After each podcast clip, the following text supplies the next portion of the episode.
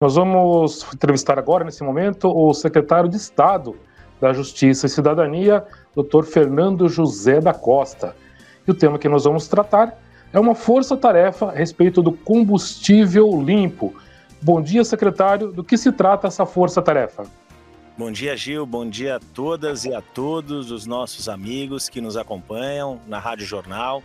Um prazer estar aqui falando com vocês e falando sobre essa importante medida criada em outubro agora pelo governador João Dória, pelo vice-governador Rodrigo Garcia, que é a Força-Tarefa Combustível Limpo. Momento difícil para a população que vem sofrendo com esse aumento nos últimos meses do combustível, que já chega a mais de 35% nesses últimos dois meses, ainda sofre com a fraude. Sofre com a fraude na quantidade e na qualidade do combustível recebido esse tipo de crime, esse tipo de infração administrativa que dificilmente o consumidor consegue perceber. Então o consumidor compra lá 10 litros de combustível, paga por esse combustível, vê lá no visor da máquina do combustível, da bomba que recebeu 10 litros, mas aquilo é uma fraude. Na verdade, ele está recebendo 9, está recebendo 8 litros. Da mesma forma, eles fraudam o combustível na sua qualidade eles adulteram até 70, 80% daquele combustível. Isso faz com que o seu veículo ele rode, ele ande menos do que deveria andar. Então ele é fraudado muitas vezes duplamente, quer na qualidade, quer na quantidade do combustível. Então ele já sofre com o aumento do combustível e ainda sofre com a fraude. E agora o consumidor que precisa né, buscar economia, principalmente para poder se locomover, para poder é, continuar utilizando seus veículos, acaba optando por postos com preços muitas vezes bem reduzidos. E esses preços, nós sabemos que na maioria das vezes eles até estão abaixo do preço de custo. Então, infelizmente, ele acaba sendo duplamente é, vítima aí de uma fraude. Então, agiu muito bem o Dória ao criar uma força-tarefa intersecretarial que significa isso? O que se fazia antigamente de forma isolada, a Polícia Civil, o IPEM, o PROCON, a ANP, que é a Agência Nacional de Petróleo, hoje se fará uma força-tarefa, todos unidos, fiscalizando, combatendo essas irregularidades e punindo os infratores. Esse tipo de medida, ele visa proteger o consumidor numa ponta e visa proteger o comerciante, o dono do posto de combustível honesto na outra ponta porque essa pessoa também é vítima desses criminosos. Então, a partir de agora, nós teremos as operações combustível limpo realizadas periodicamente, realizadas na capital, realizadas no interior, realizadas também no litoral, que de fato combaterão, esse tipo de criminalidade. Porque aqui a gente não tem só crime contra o consumidor, não. A gente tem crime contra o consumidor, a gente tem crime contra a ordem tributária, a gente tem crime de lavagem, a gente tem crime de organização criminosa em muitas situações, porque sabemos que facções criminosas aproveitam-se desses estabelecimentos para tentar legalizar, para tentar lavar o dinheiro sujo oriundo de outras práticas criminosas, como o tráfico de armas, o tráfico de drogas e até o tráfico de pessoas. Enfim, Estamos aqui para proteger a população e o comerciante honesto. Nós estamos conversando com o secretário estadual de Justiça e Cidadania, Fernando José da Costa. Nós estamos falando sobre a força-tarefa combustível limpo do governo do estado. Secretário, essa força teve início e não tem previsão de término, vai continuar ao longo dos próximos anos. Vai sim, ela não tem prazo de término, ela teve prazo de início agora em outubro de 2022. Nós já realizamos duas operações, estaremos eh, realizando, como eu já disse, várias é, operações, além das operações que, como eu disse, qual é o grande diferencial delas? É que todas as autoridades públicas agem juntas naquele momento, punindo os infratores com os autos de infração dos órgãos ambientais, é, dos órgãos do IPEM, Instituto de Pesos e Medidas, a própria Polícia Civil, que leva os condutores ali para a delegacia para prestarem depoimento, instauram inquéritos policiais, em, em policiais, em algumas situações prendem em flagrante ali os responsáveis. Enfim, a partir de agora teremos é, eternamente essa força-tarefa para combater esse comércio irregular que em 2020 segundo dados da Fundação Getúlio Vargas, há uma previsão de sonegação né, e de inadimplência de aproximadamente 14 bilhões de reais para os cofres públicos. Secretário, é, feito o flagrante, detectado lá pela equipe de, da Força Tarefa, a irregularidade, quais as punições que o dono do posto está sujeito? Ele está sujeito à punição administrativa do IPEM, que pode chegar a uma multa de até um milhão e meio de reais. Ele está é, sujeito à pena do PROCON, que é uma multa que pode chegar até 10 milhões de reais. E ele está sujeito a penas privativas de liberdade, pena de prisão por crimes é, por exemplo, crime contra a relação de consumo, que tem pena máxima de 5 anos. Crime de lavagem de capitais, que tem pena máxima de até 10 anos. Crime de associação criminosa, tem pena máxima de até 3 anos de cadeia. Crime de organização criminosa, que tem pena máxima, salvo engano, de 10 anos. Enfim, são várias. Crime contra a ordem tributária, pena máxima de até 5 anos.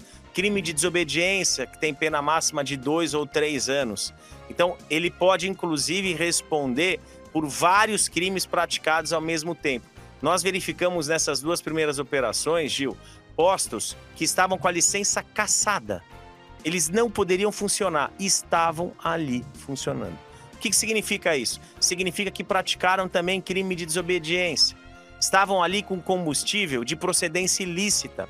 Podem ter praticado também crime de receptação, receptação qualificada então, infelizmente, existem inúmeros crimes praticados por esses que eu chamo de criminosos disfarçados de comerciantes. Esses não são comerciantes. Então não é só um crime tributário. Depois não. vai seguir todo o inquérito para a pessoa, o dono pode ser responsabilizado por, por outros crimes.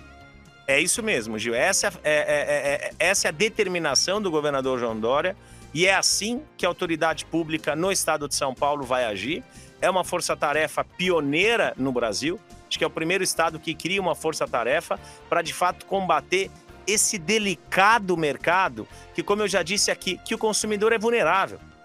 Porque é, é, é, não é fácil você diagnosticar, você perceber esse tipo de fraude na quantidade de combustível. Se ele frauda é, 5% do combustível, Gil, você vai passar a vida inteira ali colocando combustível num posto e recebendo 5% a menos e você nunca vai perceber. Se ele der um rendimento de 2 km, de 3 km, mas isso para você pode até parecer pouco, mas isso para todo consumidor que abastece acaba sendo muito. Acaba sendo muito. Então é por isso que muitas vezes ele coloca uma quantidade pequena, mas essa quantidade, o que é pequena para um, acaba sendo muito né, para o mercado, acaba sendo muito para a sociedade, acaba sendo muito para o Estado.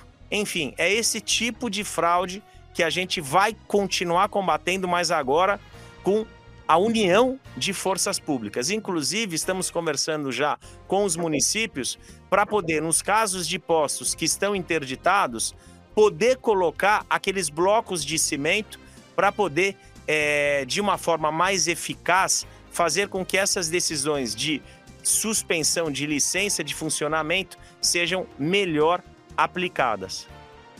Secretário, e se o cidadão sentir que está sendo lesado de alguma maneira com esses postos, tem alguma forma dele fazer uma denúncia para agilizar essa força-tarefa na cidade? O melhor cenário é ele ligar para a polícia no estado de São Paulo no 190.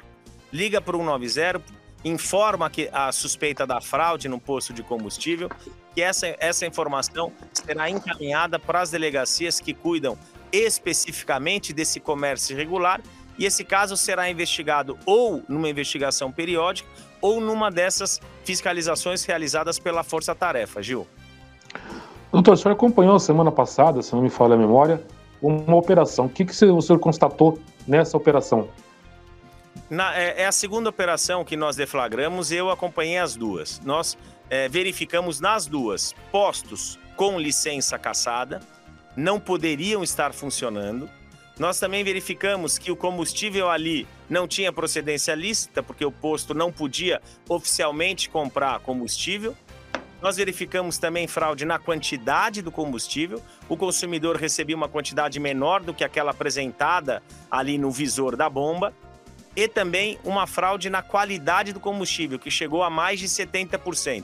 verificamos em alguns postos uma quantidade exagerada de maquininhas de cartão.